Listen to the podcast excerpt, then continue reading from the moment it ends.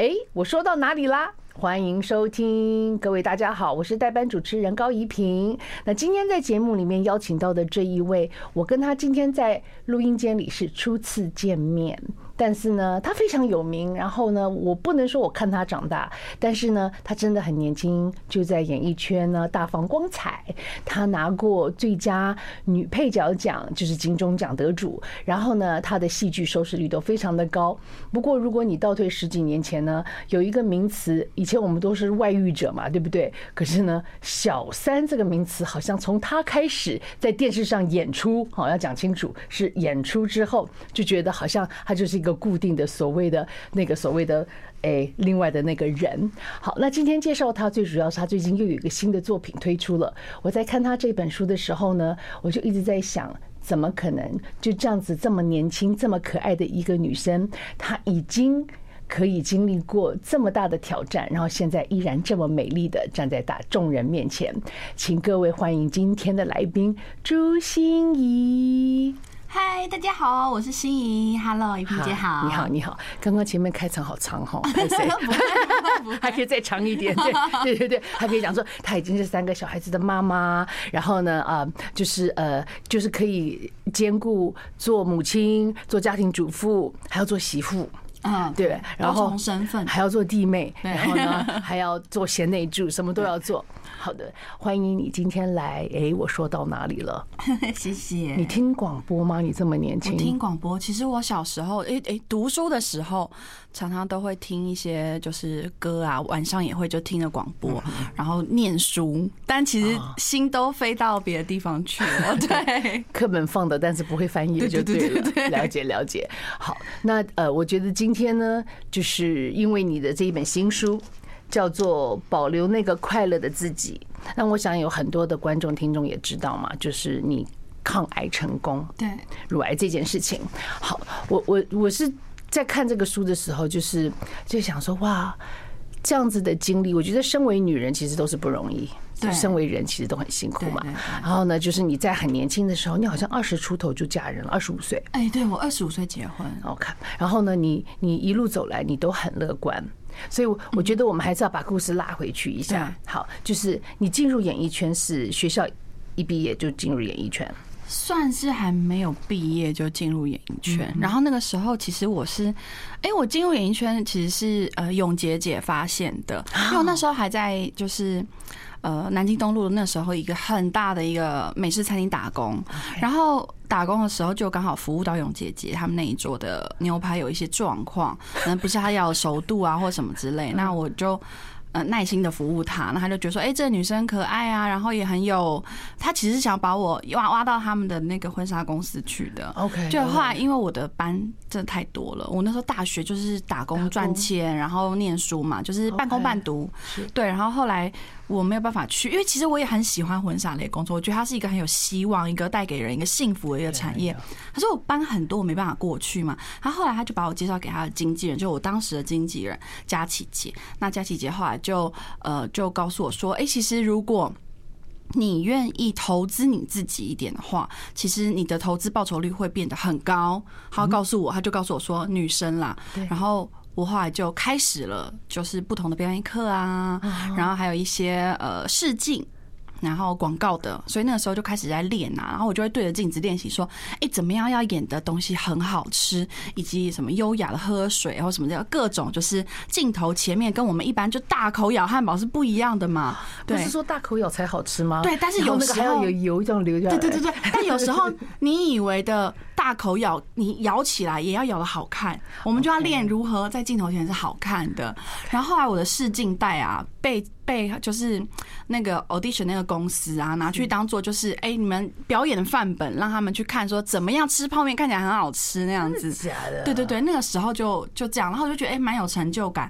那当然后来就佳琪姐也很认真，就帮我推呀，就是开始去演一些戏剧啊。所以我一开始出道的时候是演一个那个欢喜来斗阵，跟张晨光光哥，还有可丽姐，然后还有张宇哥，然后六月姐、小乔赵小乔，然后还有杨明威，还有谁？哦，少伟哥，哇，你都记得？对，我们因为我们那我们是演两家敌对的，是，所以那个时候气氛很好。我又是最小的小妹嘛，就很受宠。然后姐姐们啊、爸爸们啊、妈妈都很疼我。所以张晨光应该是爸爸嘛？对对对，张晨光是我们家的爸爸，他带三个女儿，然后可丽姐带三个儿子。我出道的时候，他人家都是奶油小生啊。好，没关系。对，好，所以就从那里开始了。对，那里是我的起点。对，然后你立刻发现你喜欢拍戏。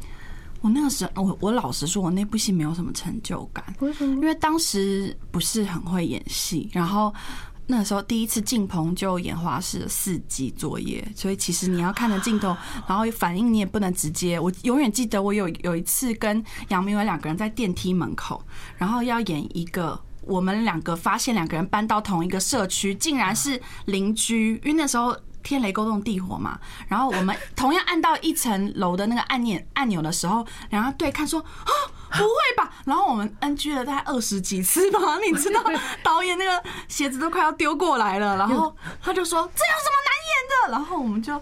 很错啊，我们真的不知道。然后四机追，所以我觉得其实我很感谢那个时候的历练，因为它四机就是一个非常快速让你高压的去习惯那个偶像剧各种拍法的，所以我那时候就很没有成就感，因为大家就好像就一直会一直被骂啊，然后回家就一直哭啊，然后那个哭是因为我其实我我的表表现我不会。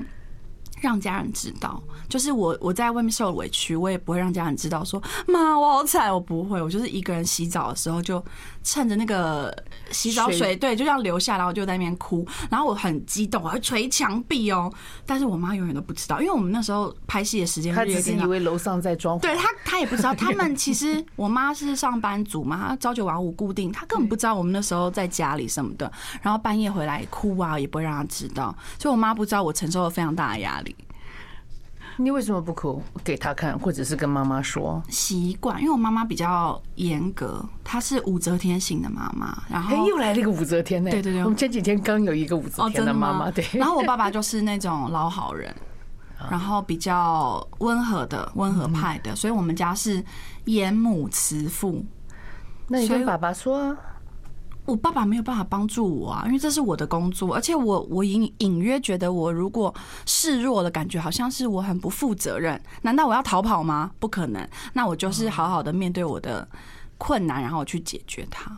我那时候就是这样想的。所以那个时候的舒压方法就是自己呃泪往肚里吞，吞不下去就到厕所哭。对，然后哭完就真的好了。对，也没有好，那个好就是哎，我明天的。本还是要看嘛，然后看看看，然后背，然后告诉自己先不要连累别人为主，然后多呃练习几次。那个时候的方法是这样子，在棚内通常有的时候嘛，赞美很好听，可是批评特别残忍啊。对啊，你听过？当然不是要你勾起不好的回忆，可是 我只是好奇，你听过最残忍的？对你的指责是什么？很多啊，《三字经》很长啊。OK，我们不要《三字经》的那一种，就是真正的好像对根据某一件事情或者是怎么样。哦，有一次我记得很清楚，我们刚好要演一段，我忘记什么戏，反正也是在房间里，可能跟爸爸的感情戏啊之类的，父女情深的那种。然后那个时候我妹妹国中，我大学我妹大概国中高中，然后她来探我的班，然后那个时候导演就。翘着脚嘛，然后坐在那边，然后我妹妹在旁边哦，然后她就说：“怎么样？哈，你姐会演戏吗？啊，这这什么东西？”他就直接当着我的面，妹妹的面，然后给我。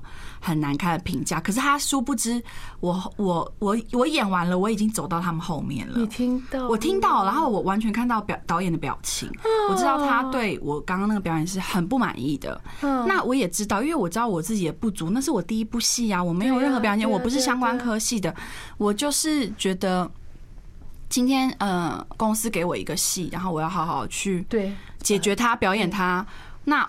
没有人教我啊，所以我只好对着镜子练习啊，没有任何的其他的老师啊什么的，所以我常常就会请教现场的前辈。当然是啊，对。然后导演有一次也是刚好就是宇哥的小孩，然后再来探他的班，然后呢，我就跟他们打招呼说：“哎，弟弟好可爱什么之类。”然后刚好导演从里面出来看到，就说：“你还有心情跟人家玩呐？哈？”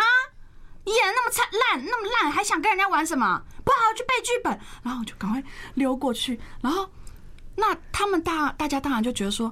哎，好像也没那么严重嘛，那只是人家来探班打个招呼也没什么。因为我的确只是说啊，好可爱，就这样子，然后就被骂了。然后我也觉得说，哎，好像我不应该在现场呈现出很开心的表情，或者是跟人家多讲两句话，好像都很感觉很不敬业，没有在对自己的剧本负责那种感觉。我那个时候就，其实我觉得我我一直都蛮压抑的，我懂。然后那个喜怒就练就不太会表现出来。对，好。也是蛮残忍的，但是呢，嗯，这样我自己也去回想，对了，想当年，我觉得做新人的时候，好像都有过一些被骂的，对对对，我也曾经被导播大庭广众之下，好几百个观众，然后直接开扩音，然后我终身难忘。但是，但是我舒压的方式跟你不太一样。你是什么？我回来再告诉你。休息一下，马上回来。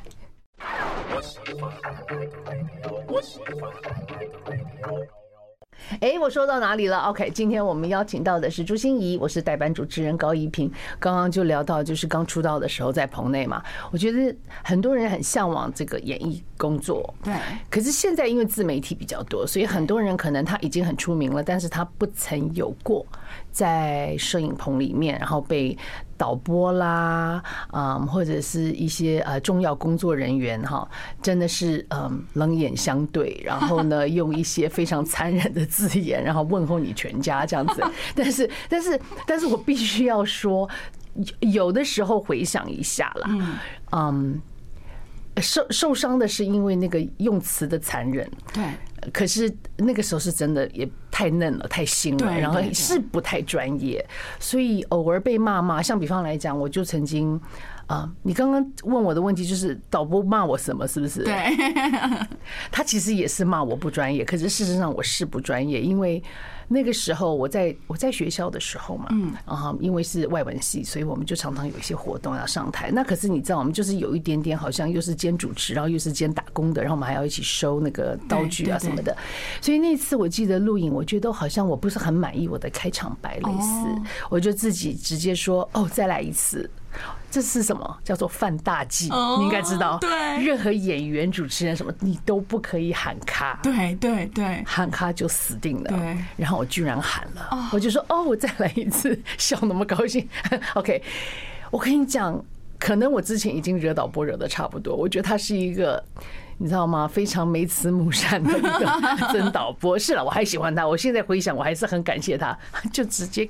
开扩音，然后那时候你知道，因为我们是做益智性的节目，然后都是学生们，对对对，然后还有很多观众，很多爸爸妈妈，直接就，我是不太记得他骂我什么，但是基本上跟猪头啊、白痴啊类似这种，或者说你怎么敢做，就是我我真的就是等于是像犯法了一般了，对。对，然后惹了众怒这样。但是他他当时他问候完你之后，嗯。你你整个人是不是发凉？发凉，然后就很羞愧啊。对，可是又没地方钻呐。对，好丢脸！你看那么多人，那那么多双眼睛看着我们。对呀，然后摄影大哥们、FD 所有人就看着啊。然后，然后当然还有其他的人嘛。对，你都不知道该怎么办呢？那喊卡，那现在是怎样？然后后来当然导播，因为是。导播为主嘛，对，对不对？他是这里的领导者啊。对对，我们这种小咖，好了，当然就重来啊，就只能后来当然导播也有赞美说，你将来应该会不错。我说为什么？他说你脸皮很厚。我就哦，这个时候脸皮厚又是赞美了。可是那不然嘞？对啊，那我们也。就像你嘛，你就被骂，你还是要到后面去乖乖背台词、看剧本的。对啊，对啊。可是就是必须往前走。但是我跟你不一样，我真的会回家去跟我家人说。哦。我因为也不见得可以得到什么很很棒的安慰，可是我就是需要把它说出来。所以你在导考导播直接应该说导演跟你妹妹说，觉得你演的不好，你妹妹有什么表示吗？我妹当然很伤心，也很生气，因为导播，呃，哎，导演那个时候的表情很翘，你就你就想象他翘翘着二郎腿，然后叼着一根烟，然后然后当然他生气的时候也会卷那个剧本，然后直接打头啊，鞋子丢过来啊那。但其实我老实说，我都知道，其实他们要。hold 的是整个戏，整个运营，我们都知道很他们很辛苦。但那个时候新人只觉得说啊，我又做错了啊，怎么办？我是不是又会又会惹祸？你知道吗？但我觉得我还好，是我自己觉得我心理素质还蛮强大的。因为我我直到现在想起来，虽然那些这么不堪的经历，我还是觉得说我很感谢耶。因为如果我不是第一步就有这样子的一个震撼教育的话，也许我会觉得好像很容易。或是表现的很差，然后还觉得自己很得意，有可能啊，对不对？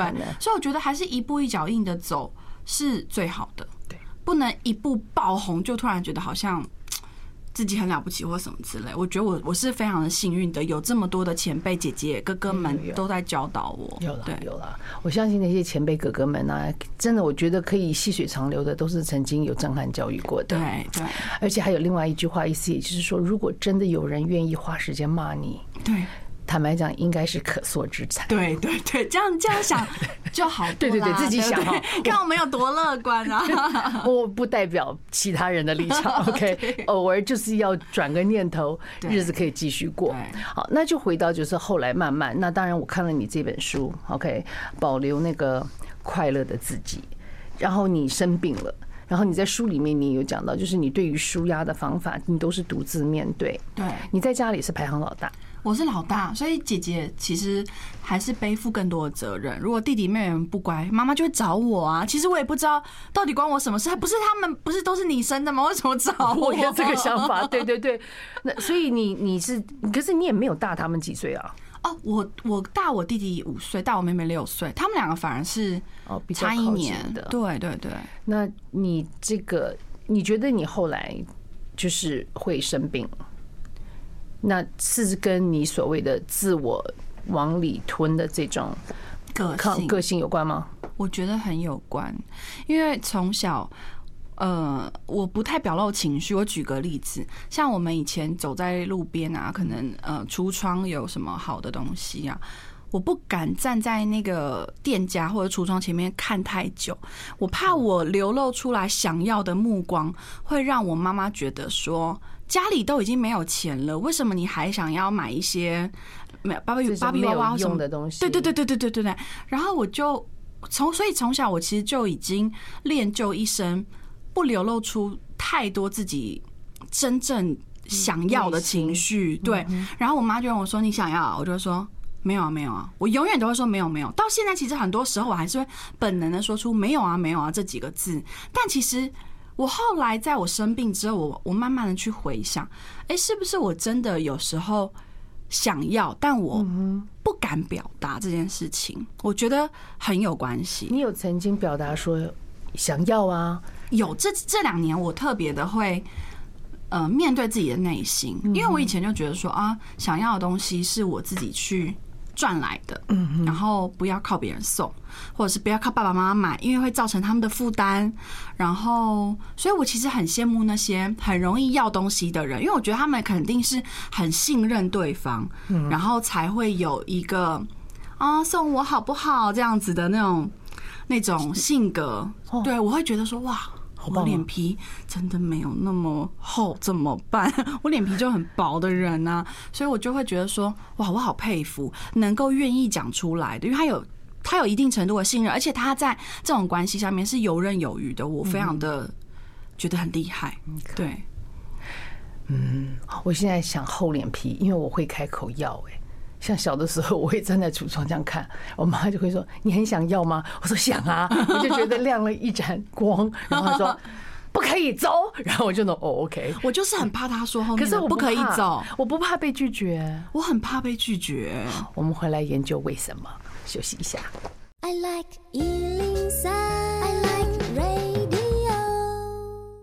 哎，我说到哪里了？好，心仪刚刚讲到说，因为他非常非常的容易害羞，或者是说不厚脸皮，所以他常你是怕被拒绝。对，我很怕被拒绝，我没有那么怕，我不晓得为什么。那当然我是排，我们就又聊聊到那个排行顺序啊，排列顺序。你是老大，我觉得我是老大，我我就会承载一个责任，就是哎，我不能够太随心所欲，我要承担很多事情。然后后来想到我妹妹是，就我妹妹就很容易就说，嗯，给我啦，拜托啦什么的。然后所以我每次不要脸的事情都叫他去做。哎，真的有，这是不是跟排行有关？因为你是妹妹吗？我是我是老二，对，我是妹妹。然后可是我对我是后面是弟弟。嗯，那你是因为是你，然后弟弟，然后妹妹。那你们家弟弟脸皮厚不厚？呃，比我厚一些，对吧？可是他，可是他还是输给妹妹嘛。对对对对对，对呀，因为妹妹是最厉害的。我从小没有人告诉我说什么将来长大以后你要照顾谁，干嘛干嘛什么，反正我就看姐姐的责任，因为姐姐是榜样嘛。对对对，通常都是这样嘛，姐姐是榜样，然后做榜样的那个人他就要演呐，他就要演的很了不起，很厉害。然后就，我想说，后来我回想。你也不过是大我一岁，差不多两岁左右啊。对，你会什么？你三岁做大姐，对不对？我想说，哦，好了不起哦。然后五岁要扛夏天，我可以给你扛。所以你只，你跟你姐姐关系是好的吗？我们后来，我们现在很好，可是我们小的时候，哇，打翻天呐！哦，真的假的？因为差一岁，是不是？一岁半。哦，差一岁半。然后。我又是女生嘛，嗯，所以在我们家来讲的话，因为我后面又是个弟弟，那我经常跟人家讲说，我觉得我的功劳很大，嗯，人家说为什么？我说因为我姐姐招妹，那我招弟，好棒哦，我就是很会，可是我很会转呐，对，但是在家里面其实也很明确嘛，对，好事坏事都轮不到我啊，哦，对，姐姐要扛天，然后弟弟可以享受享福，对，然后嗯。因为他又是男生嘛，对，妈妈难免会重男轻女，对，那我就在嗯，我就在中间，也没有，我也没有觉得人家不疼爱我啊，我照吃照喝照穿呐，对，但是其实注目度不会到你身上，你是不是相对也稍微自由一点？啊，我就在夹缝里把我自己带大了。对，你看，我觉得真的就是跟我觉得跟排行排行有很大关系。我从小跟他。呃，我我应该也不是说非常好，但是就是妹妹跟弟弟都很黏我，他们上街一定要勾着我的手那种。可我就觉得说，为什么一定要勾着我手？我喜欢一个人走，我不喜欢有人跟我黏得很近，然后很热。对，是不是安全感？对，然后我就我就会觉得说，其实我妹妹。和我弟弟都非常爱我，像我生病的时候，爱你。对，我生病的时候，那个时候呃，我记得去年夏天嘛，我还在化疗啊，可能刚开完刀什么之类，好热，我就非常想要吃金金山的一家呃仙草，一个家一家仙草冻，一定要金山那一家，对，那一家？什么延吉街那些不行不行不行都不行，因为它那个仙草冻啊，Q 滑。的程度让你觉得就是咕噜咕噜就下去了那种，就觉得哇，夏天就是要吃这种。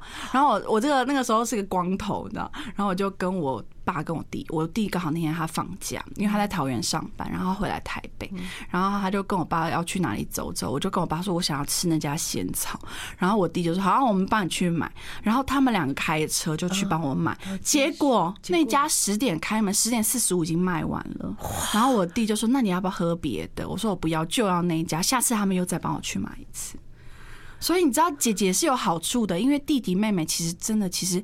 受我的庇应之外，还是很爱我的。我们家感情算是很好的，可是小时候绝对不是这样子哦。小时候呢，他们很常告我的状。我喜欢看小说，我喜欢看漫画，然后爸爸妈妈不会准啊，我就这样偷偷看那样子，然后在被子里偷偷看，然后我妈就说睡了没？就突然打开门，睡了没？那样子，然后。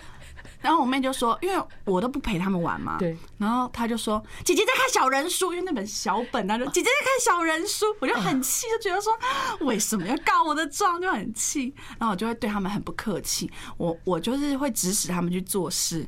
然后我妈就会觉得哇，我好像后母般的在指使他们，她就很担心说以后长大我会不会虐待他们。然后她就会常常跟我讲说：“嗯，你对他们可不可以好一点？以后如果我走的话。”难道你也要这样凶他们吗？然后我就心想说，我妈也实在是想太多了吧？谁跟你说小时候吵，长大就一定不会好？因为我觉得那个命令只是出于我是姐姐的威严，叫她去做事。例如说，哎，你去帮我拿个什么？哎，你去倒个垃圾？哎，你去干嘛？不使唤他们很可惜啊。对呀，然后我们家不用很浪费。我们家有个不成文规矩，就是越小的要做越多的事情。所以我做完，例如说，我常常帮长辈斟茶递水，哎，我弟出来就换我弟做，我弟出呃，我妹出生就换我妹做，我妹出生。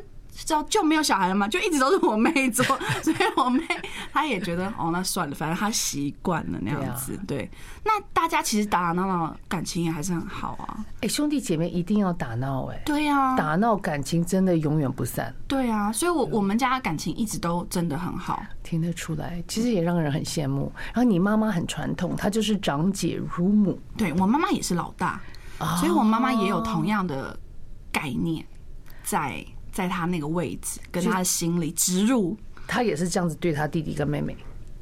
对，他也是，他也是骂，然后威严，但是他弟弟妹妹比他更有想法，不听他的，他就会暴躁这样子，暴走。那相对之下，我觉得你比较有技巧啦。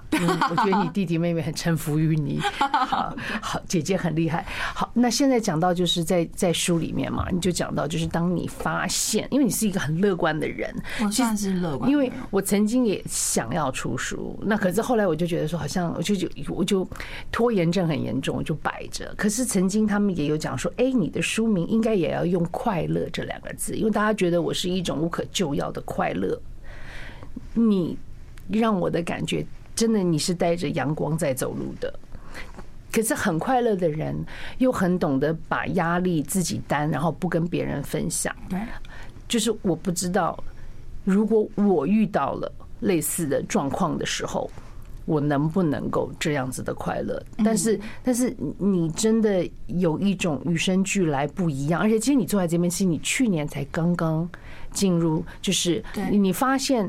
OK，发现乳癌跟后来开始治疗，然后呃是先是打那个 chemo，就是你打那个嗯那个化疗化疗对，然后头发掉光，就这个这个过程，我是一边看呐、啊，我很心疼你知道吗？我就觉得说，为什么都是这样子的状态了？因为。我有见过，平常其实什么都有，健康也有，然后无忧无虑，然后衣食都非常温饱都有的，他就是很忧郁。嗯，可是你能够变软弱了，或者是说你终于可以不要快乐了，但是你还是选择这么做。嗯，我们回来聊聊看好不好？好，OK，马上回来。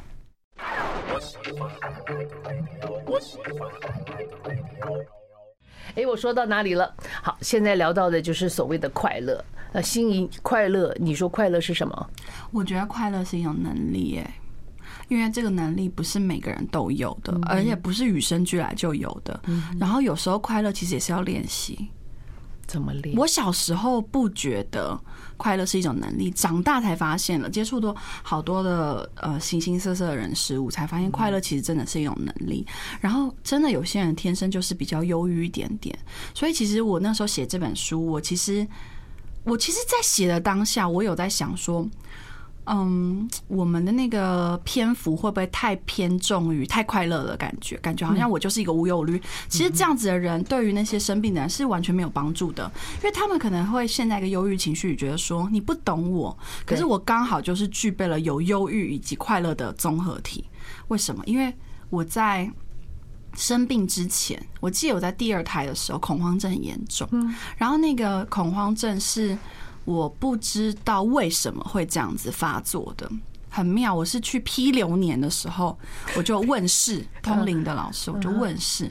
我就问说，哎，为什么会这样子的情况？这个情况就是我那个我是幽闭恐惧症。我那个时候是我老公第一次开车到某个百货公司地下室，然后要下停车场的时候，不是会有个长长的一个一个道嘛？对对，一个走道车道。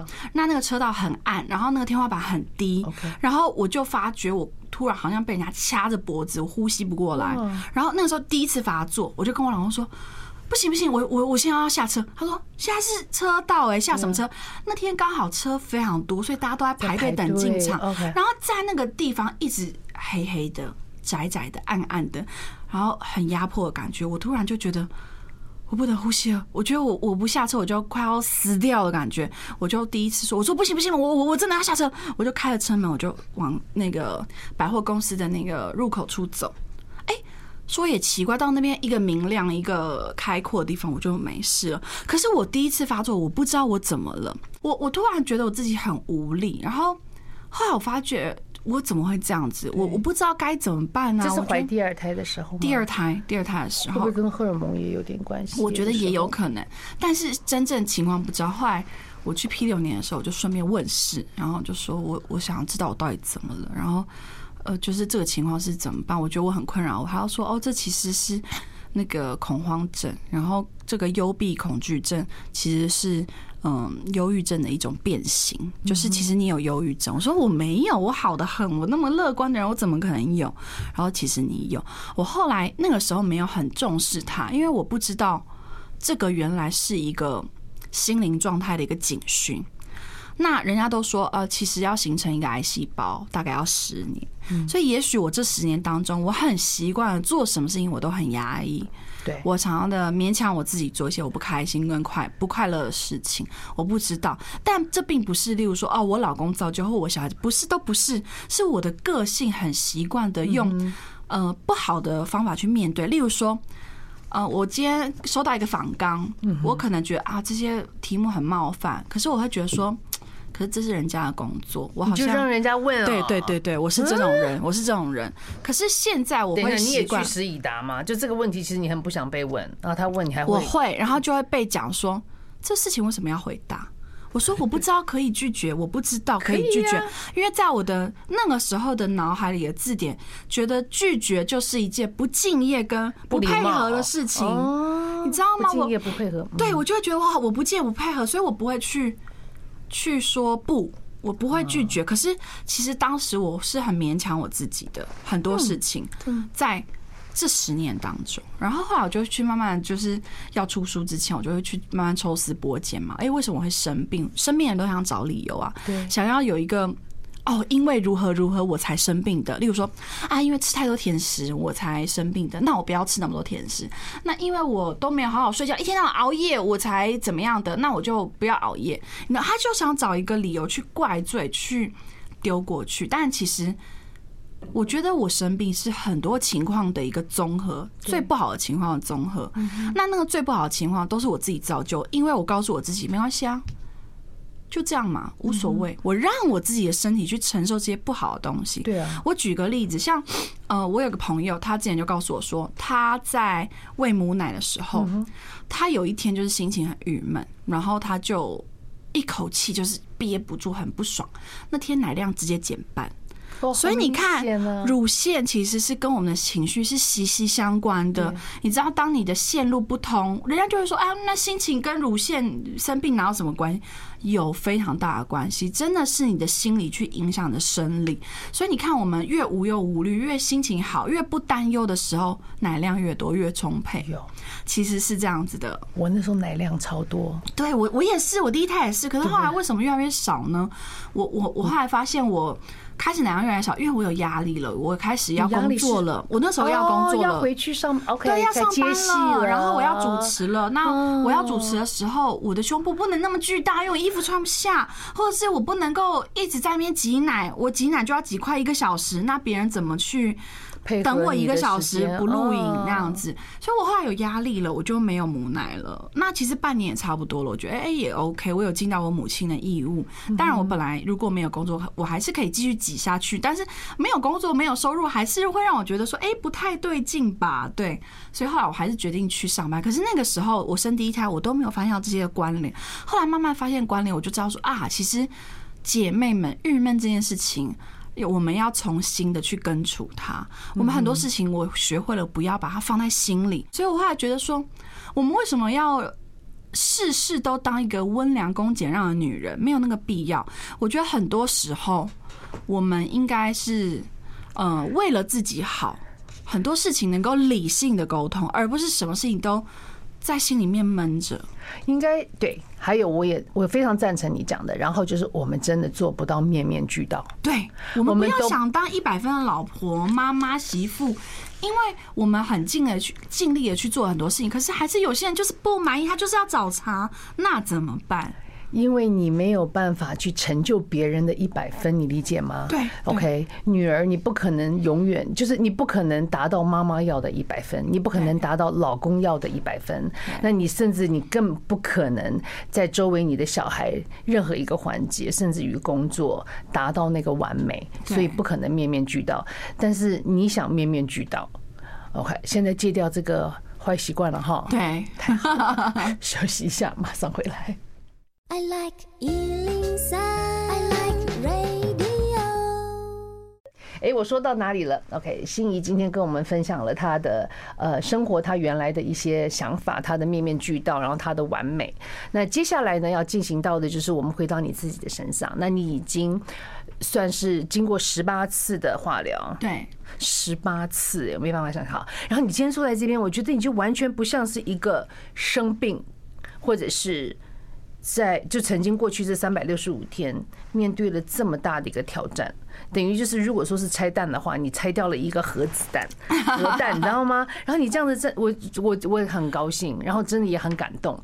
好，可是接下来要面临的就是面对的就是重建，对对吧？你你选择了切除，对，然后现在重建，那重建的部分你有一些什么想法？哎，其实我还是觉得，就是每个人的想法。都很重要。那那个想法其实是在于你对你自己身体的认识，跟你想要什么样的面貌呈现。对。那因为我胸部本来就是属于丰满型的，所以我一定得重建，不然会两边不不平衡的。你到时候脊椎身体都会出问题。所以其实我觉得重建呢，它不只是重建一个身体上的状态，也是重建我心灵的一个状态。因为我我自己。有讲说，其实我在剖析我自己嘛，然后我我发现我怎么会去生病的？我发觉我很多时候做了很不合适的吞忍，然后很多不合适的一些决定，但是我都会告诉我自己没关系，我可以，没关系，我是一个抗压性很好的人。后来发现我的确是抗压性很好的人，但是有时候我也并不是这么愿意吞忍很多事情。对，那为什么我不愿意去讲出来？所以我后来学习的是，我要去重建我自己的观念。对。要重建我的心灵，以及我要重建我自己做事的模式。是，因为我后来发现，并不是我讲出来别人不能同理。因为像我常常会跟我妹沟通，我妹在工作上，她她是彩妆师，她也会讲说。那我这样讲出来，别人会不会觉得说那是你的事，关我什么事？我说不会，我说想跟你合作的人，他一定会希望能够把事情解决，而且我们要把事情讲出来，让人家知道说我们现在面临临的困境是什么。可以我们就做，不可以他后来也有受我影响，觉得说哦，没错，其实应该是这样，这才是良好的沟通，那是正确的。我跟你说，因为其实往往我们都是用自己的脑袋去想别人的事情，对，然后又很希望能够就是呃配合我们，我们被教导要懂得为别人着想，对。可是你也不知道别人怎么想啊？对，那他会说出来，说不定他也觉得这个当中可能可以有一些调整的地方。对，但是若是真的要合作，我觉得要把话都说出来。对，而且要提前就讲清楚。没错，因为这样子才会是一个好的合作。没错，大家都抱着一点点所谓的啊，我猜好像嗯可能吧，呃，他都没讲，那种那都是猜测而已。对，反而我认为这种东西，这种产品或者是作品出来，我觉得。